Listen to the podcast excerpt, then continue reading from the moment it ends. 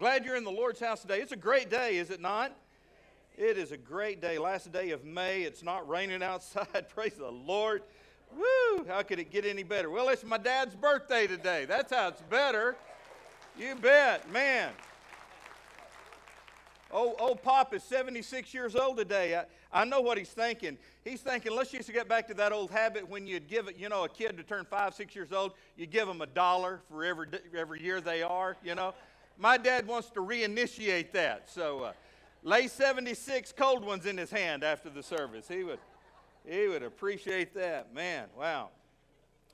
Well, I've been on a couple of series. I preached on heaven for a while, and then I preached on the devil. Today is just a, a standalone sermon, a single sermon, uh, but it's, it's really important and it's from my heart. It's, it's uh, entitled The Applause of Heaven. The Applause of Heaven. Sometimes I try to uh, encourage you with my sermon, sometimes I, I try to inspire you from the Word of God. Sometimes I just need to confront you with the Word of God. And that's what we're going to do today. We're going to be confronted uh, by the words of the Apostle Paul, inspired by the Holy Spirit, about, about how we act in life and about how we respond to other people in church. And, and who are we really living for anyway? Okay, that's the real question. I mean, who are you really living for, and why do you do what you do? Is it for the applause of others, or perhaps for the applause of yourself? Well, if that's the way you're living life, you're, you're going down the wrong road, and I can tell you this you're really frustrated right now and things aren't going your way because you're living it for the wrong person. Really, we need to be living for the applause of heaven. That's it, the applause of heaven. Uh, some time ago, I, I came across a quote and I jotted it down. It went something like this It said, No matter what you're going through in life at the moment, always remember that your circumstances can never determine your future. You can still turn things around if you keep your eyes fully focused on the big prize in front of you. Okay? The big prize. Keep focused on the big prize. Really the apostle Paul said the same thing in Philippians 3:14. He said, "I press toward the goal for the prize of the high call of God in Christ Jesus." So church, today what we need to do is stay focused on the big prize. Okay? Stay focused on the big prize. That's what I want to help us to do today as we open our Bibles to 1 Corinthians chapter 4. In this passage, Paul is dealing with some immature believers in the church at Corinth. They had all kinds of problems in that church, but the biggest problem were just baby Christians acting in a very immature way. And one mark of spiritual maturity, Paul tells us, is to stay focused on the big prize and not settle for just pleasing people. Okay, we'll get there. 1 Corinthians chapter 4, I'm going to read 1 through 5. You listen as I read or watch on the screen behind me. Paul said, Let a man so consider us as servants of Christ and stewards of the mysteries of God. Moreover, it is required in stewards that one be found faithful. But with me, it is a very small thing that I should be judged by you or by a human court. In fact, I do not even judge myself. For I know of nothing against myself, yet I am not justified by this. But he who judges me is the Lord. Therefore, judge nothing before the time until the Lord comes, who is both who will both bring to light the hidden things of darkness and reveal the counsels of the hearts. Then each one's praise will come from God. Heavenly Father, I pray that you would open our hearts to hear the word of truth today. Uh, Lord, help us to understand that it is for you and you alone that we are to bring praise, honor, and glory, that we are to live our lives for the applause of heaven. Help us to understand that today. Uh, be with me and, and help me to say the words that you once said. And we ask this in Jesus' name. Amen. So, we, we want to stay focused on the big picture. In order for us to do that, we've got to be able to answer correctly these three questions. Question number one What is my place? Okay, I'm asking that for myself, but you need to ask it for yourself. What is my place in life?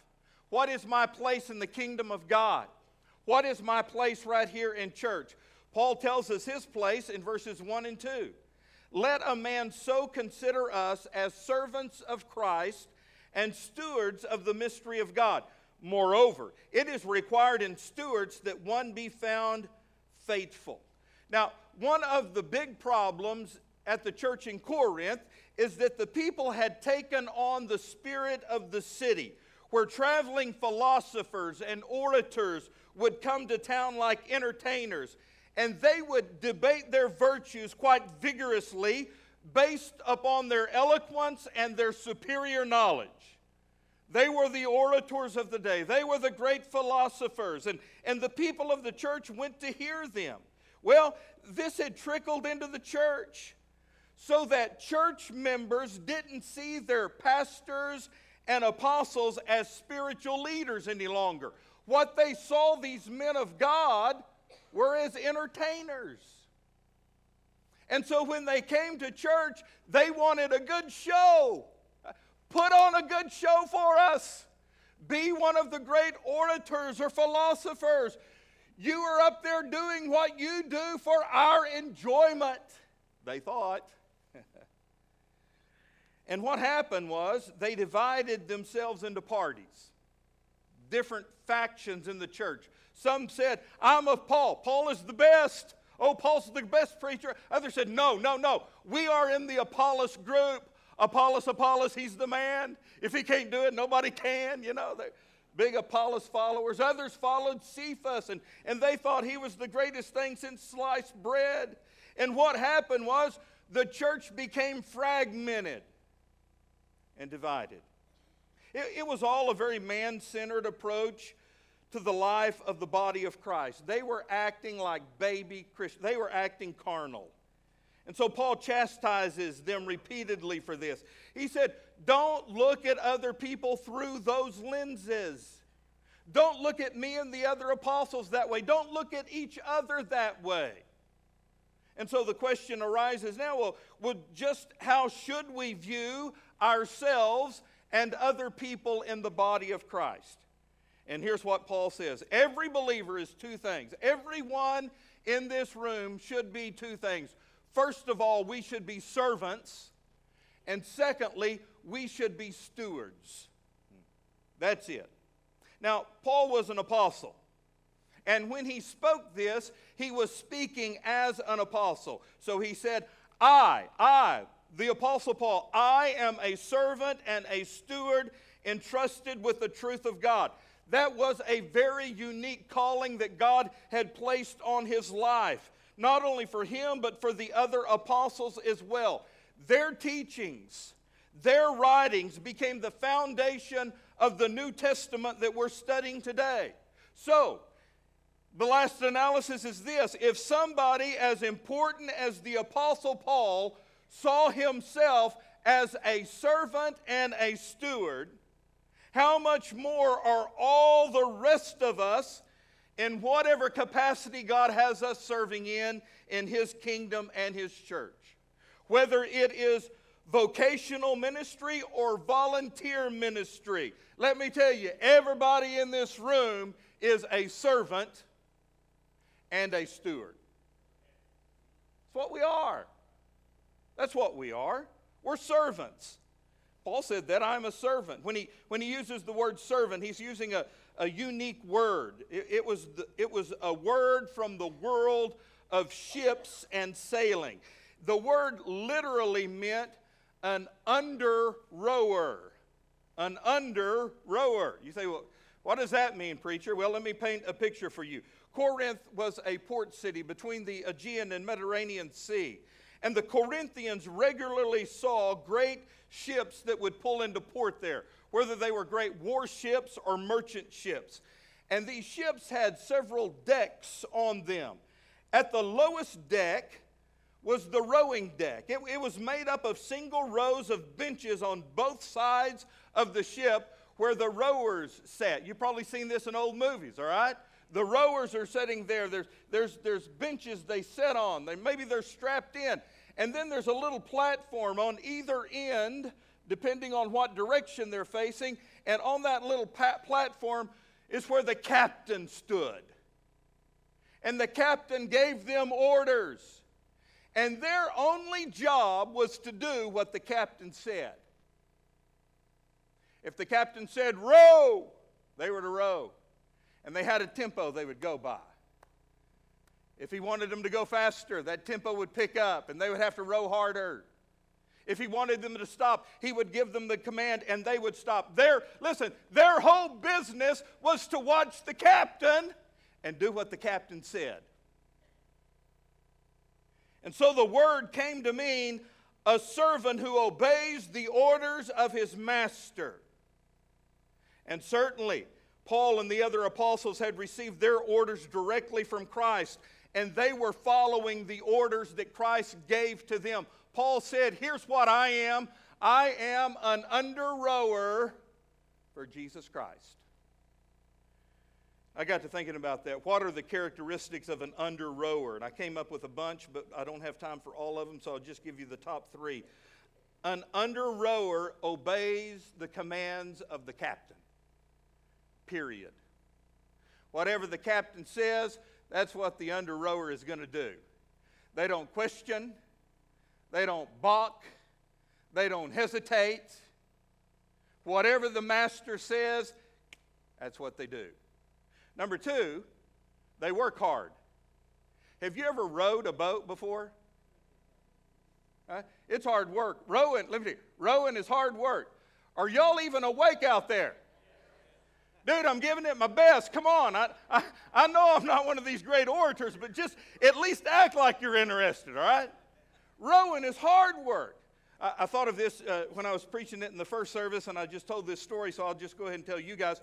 When, when I was uh, maybe junior, senior at Hillsdale College, I got a call in my dorm room uh, one morning. A friend of mine, Mike Garner, uh, he said, Hey, Will, I, I, need to go check some trot lines at the lake over here. Would you go with me? I need somebody to help me. And I said, Mike, it's, it's Wednesday and I'm supposed to preach at Norman First tonight.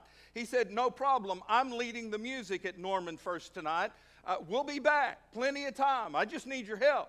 And so Mike and I were good friends. I said, Sure, I'll go with you. So we went to the lake. It's, it's late February, it's cold outside, and the wind is howling, all right? And so we get in his dad's boat. It's a fish ski boat. And we take off across that lake and we get to the other side to check these trot lines. And, and the boat just quits running. I mean, it's dead as a doornail. It's not doing anything. And there, there are no other idiots on that lake. I mean, the only two idiots on the lake are in the boat that won't run, all right? And I said, Mike, I mean, what are we going to do? How are we going to get out of this mess? And so he starts looking around in his dad's boat, and the only two oars that we could find were skis. So he gives me a ski, and he takes a ski, and we get on either side of that bass boat, ski boat, and we start rowing. And I mean, we're putting everything into it. We are rowing as hard as we can. And after, I don't know, it seemed like four hours. It wasn't nearly that long, but after a long time, I look around and we've, we've not moved. I mean, we're in a pickle. And so I said, Mike, you know, maybe we need to put the, the skis down and start praying. And so, so we did. And finally, somebody came out there and found us and dragged us across the lake, and, and, and we were rescued. My point is this rowing is hard work. But you know what? When you're working for the Lord, when you're working for our captain, our master, it doesn't seem like it's hard work. Does it? I mean, it's enjoyable. We know we're doing work for the kingdom.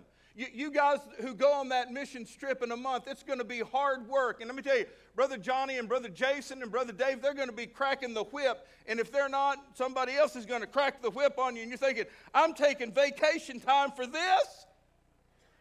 You're going to get up early and you're going to work hard all day. But you know what? It doesn't seem like hard work because you understand I'm doing this for the Lord and it's making a difference and it could lead somebody to salvation. There may be somebody in heaven who comes up and thanks me for working hard this day. All right?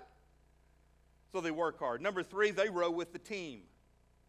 There's a whole group of them. What if, what if one of them says, eh, eh I'm not going to put anything into it. I'm just going to keep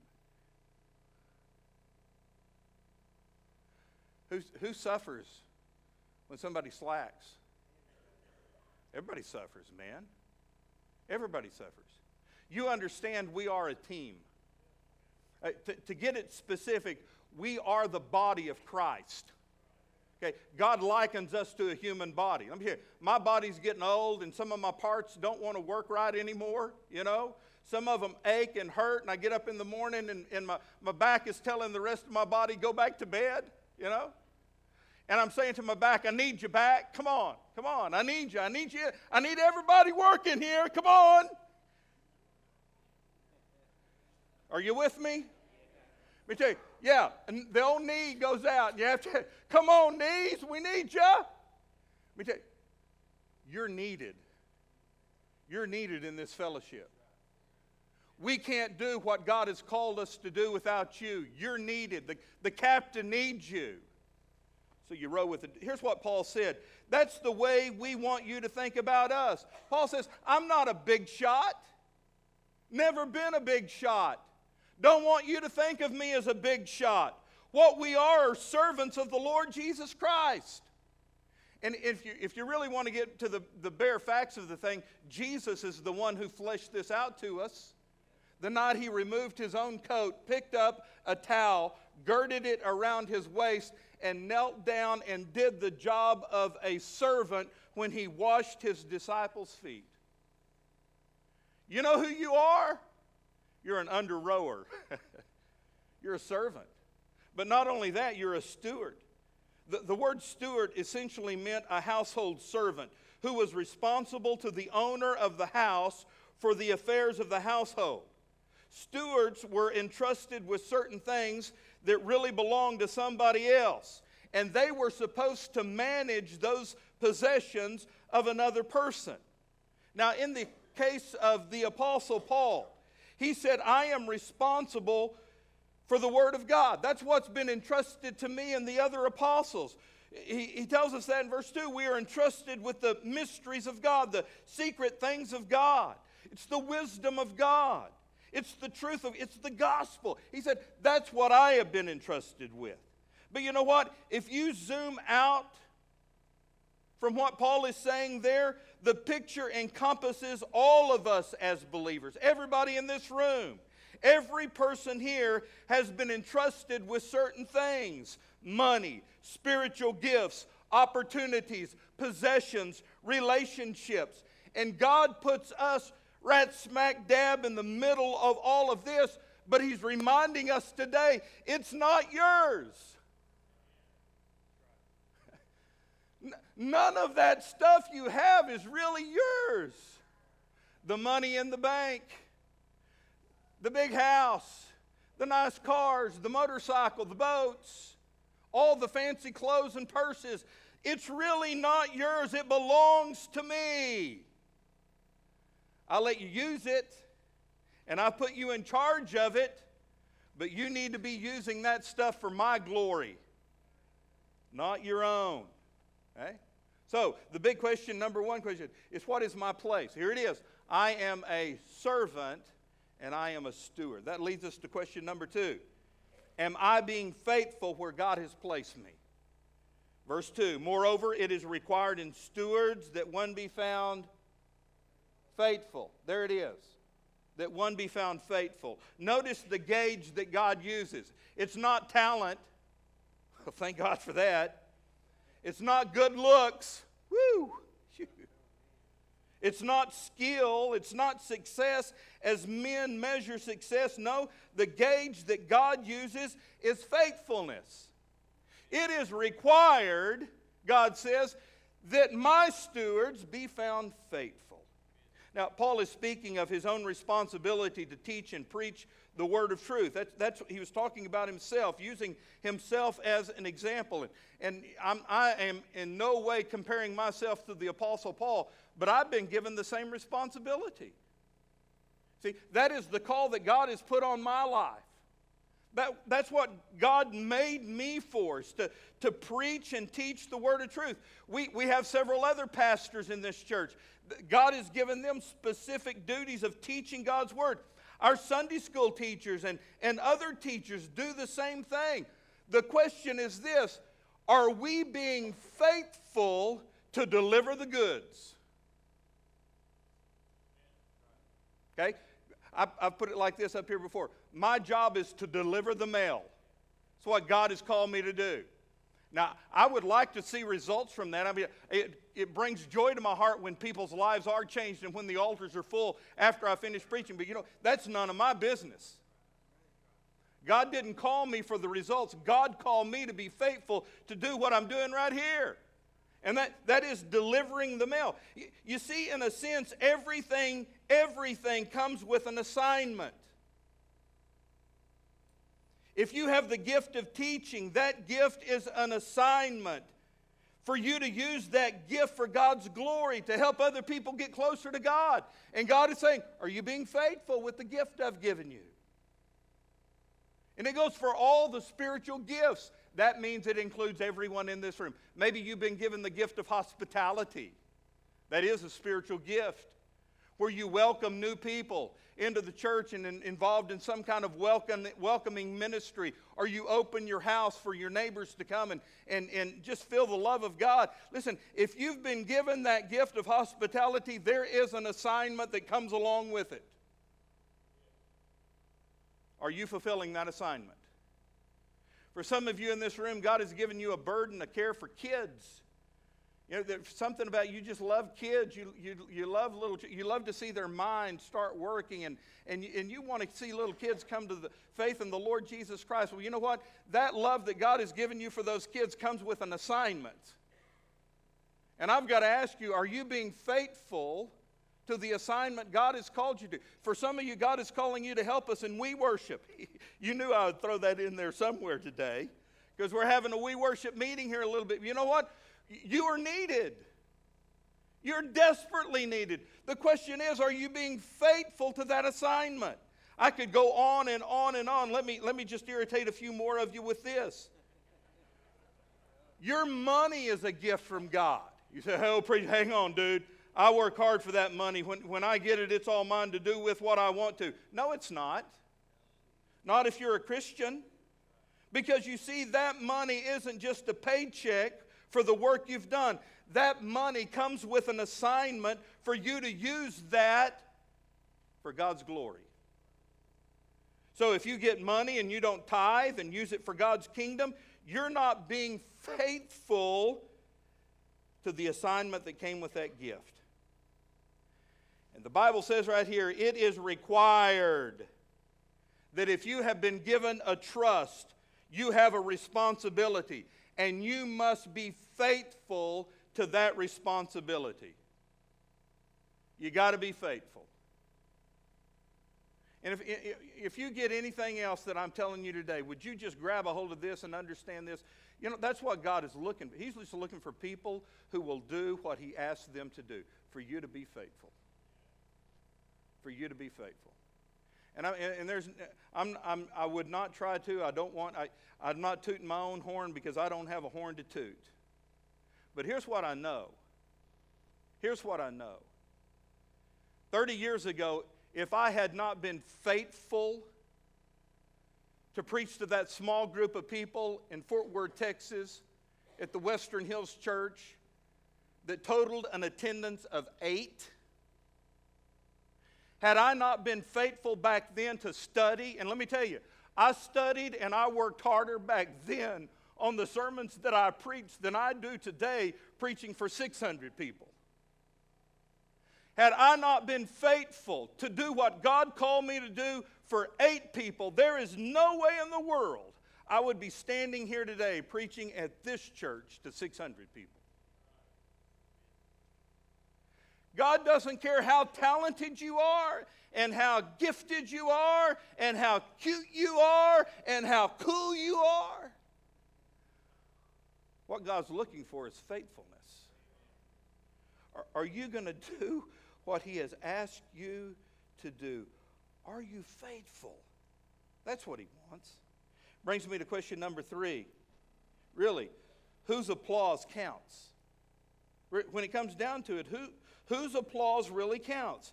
in the next three verses, there are repeated references to judging and being judged. Now, we do this all the time. We make judge, judgments every day. We, we judge things and, and matters and people. Sometimes we're right, a lot of times we're wrong. But it, when it comes to being judged by others, okay, not only do we judge other people, did you people judge you? And when it comes to being judged by others, it really boils down to whose applause really counts.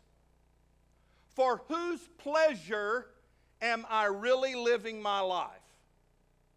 Big question is this whose applause really counts? Paul goes through a list here. Do you do what you do for the applause of others? He talks about that in verse 3. But with me, it is a very small thing that I should judge, or should be judged by you or by any human court. Okay, bottom line is this here's what Paul's saying. When we serve the Lord in any visible capacity, other people are going to judge us. That's just part and parcel with it. I understand every Sunday morning when I get up here between 9 o'clock and sometimes Sunday evening, I am going to be judged by 600 people. I know that. It's just the way it is, the way the ball bounces. Some people are going to praise you, other people are going to criticize you. I'm going to make some people happy today, I'm going to tick some people off. Happens every single Sunday. I understand that. The question is whose applause really counts? If we are playing for the applause of other people, what happens is is that we become like the Pharisees in Jesus' day whose main motivation is just pleasing other people instead of serving the Lord. I mean, and whether it's advice I'm giving a young preacher or, or something I'm telling this whole congregation, man, what a miserable way to live your life. Just trying to please other people. Because here's how it works. Some, some people will criticize you, and, and that bothers you. It really, it really, it hurts you that someone would criticize you, and so you begin catering to them. We call it uh, greasing the squeaky wheel. You put more grease on it so it doesn't squeak as bad. I've been doing this for over 30 years in the church, and here's what I found out there's no amount of grease that you can put on some squeaky wheels to stop them from squeaking. Some people think that their spiritual gift is criticizing. So it doesn't matter how much you cater to them and how much you tell them yes and allow them to get their way, they're still going to be critical. And if all you do is live your life trying to appease those people, you are going to be absolutely miserable and it's going to drive you crazy. On the other hand, there will be people who, who praise you. And, and you're the greatest. thing. You are so great. You, you, are, you are so awesome. Oh, oh, I love it when you sing. You're the best singer we have. And, oh, that was a great sermon. I love your sermon. Again, you, you just got to be careful because the same people who praise you one day can be the critical ones next week. And if all you do is live for those people who praise you, you know what? Dude, you're in the same trap. Now, does that mean I don't give a flip what you think? Or I don't care how you feel? I do. I do care about you. I care about every person in this church. We should care about each other. But you know what? We shouldn't live our life for the applause of others. That's what Paul is saying nor should we live our lives for the applause of ourself. Well, what do you mean by that? Verses 3 and 4. Paul said, In fact, I do not even judge myself, for I know of nothing against myself, yet I am not justified by this. Paul is saying basically, I don't even judge myself. Now, let me tell you what that doesn't mean. That does not mean that he didn't examine himself and evaluate what he is doing because I know that Paul did. He was constantly evaluating his life, his relationship with Christ, his ministry, and what he is doing. And he tells us that we need to be doing the exact same thing. We need to evaluate our life. What he is saying here is this I am not aware of any area in my life where I am not right with God.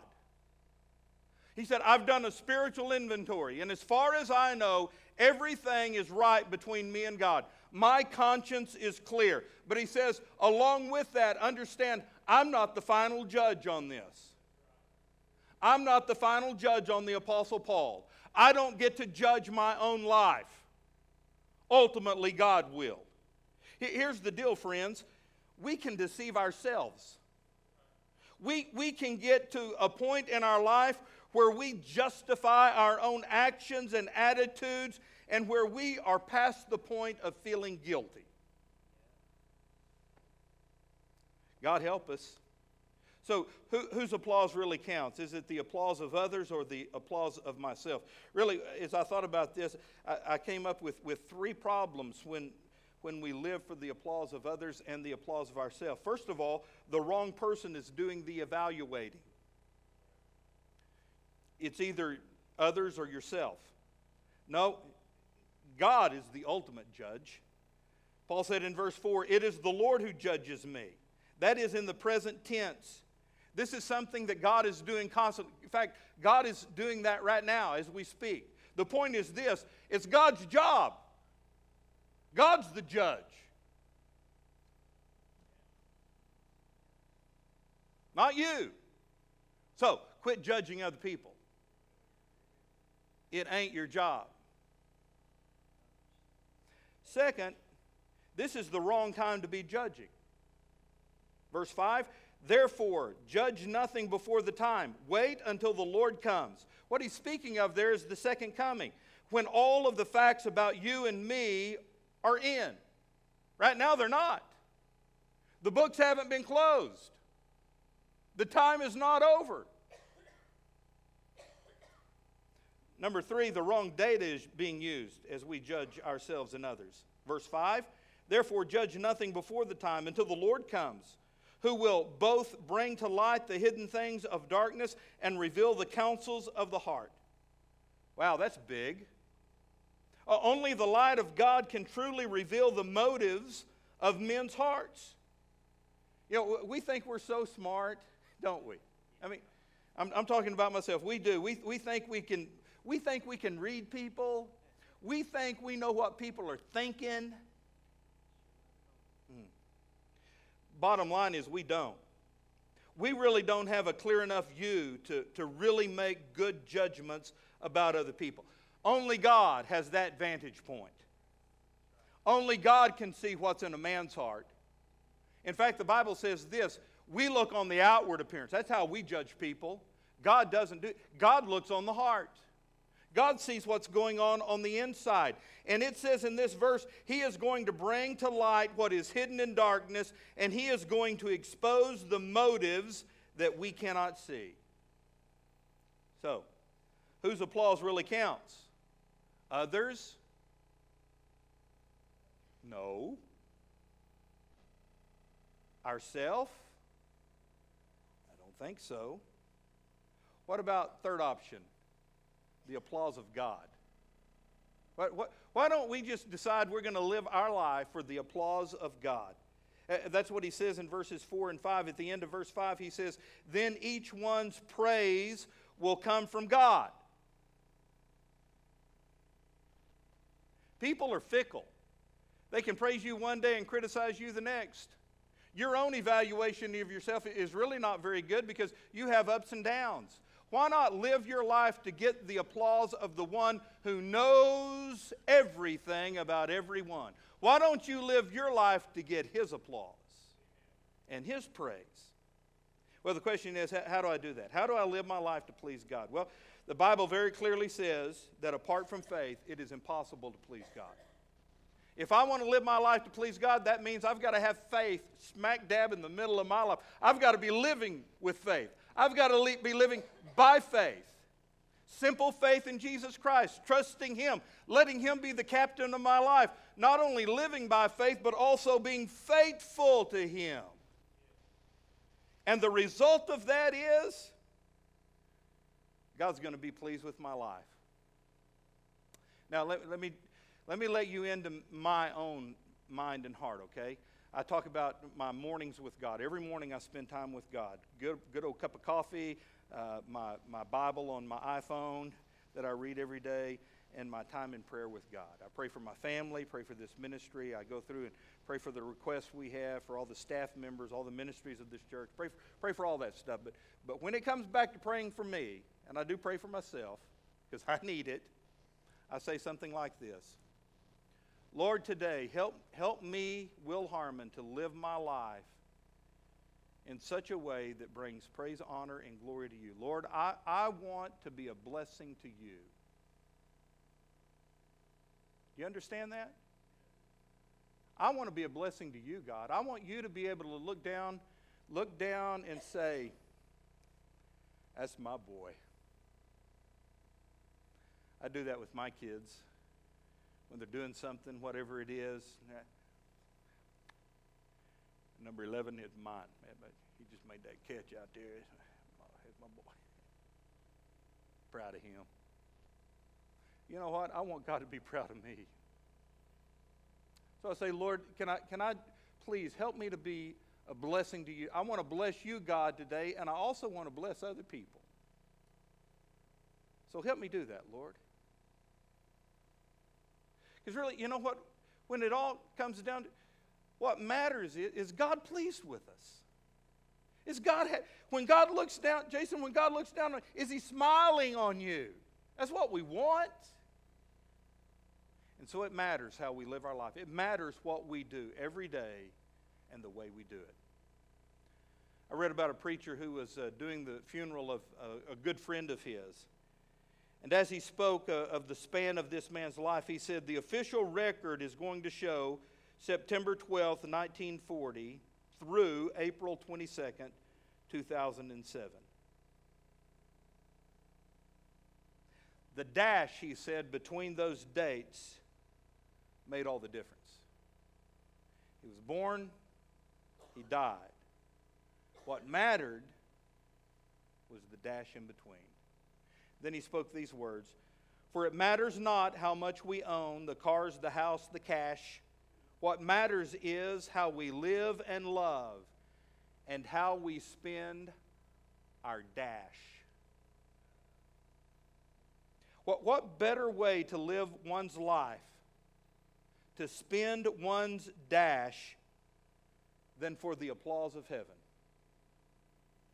So, if, if you're tired of trying to measure up to other people's expectations for your life, and if you are weary of the demands that other people put on you, why don't you try to start living solely for the applause of God?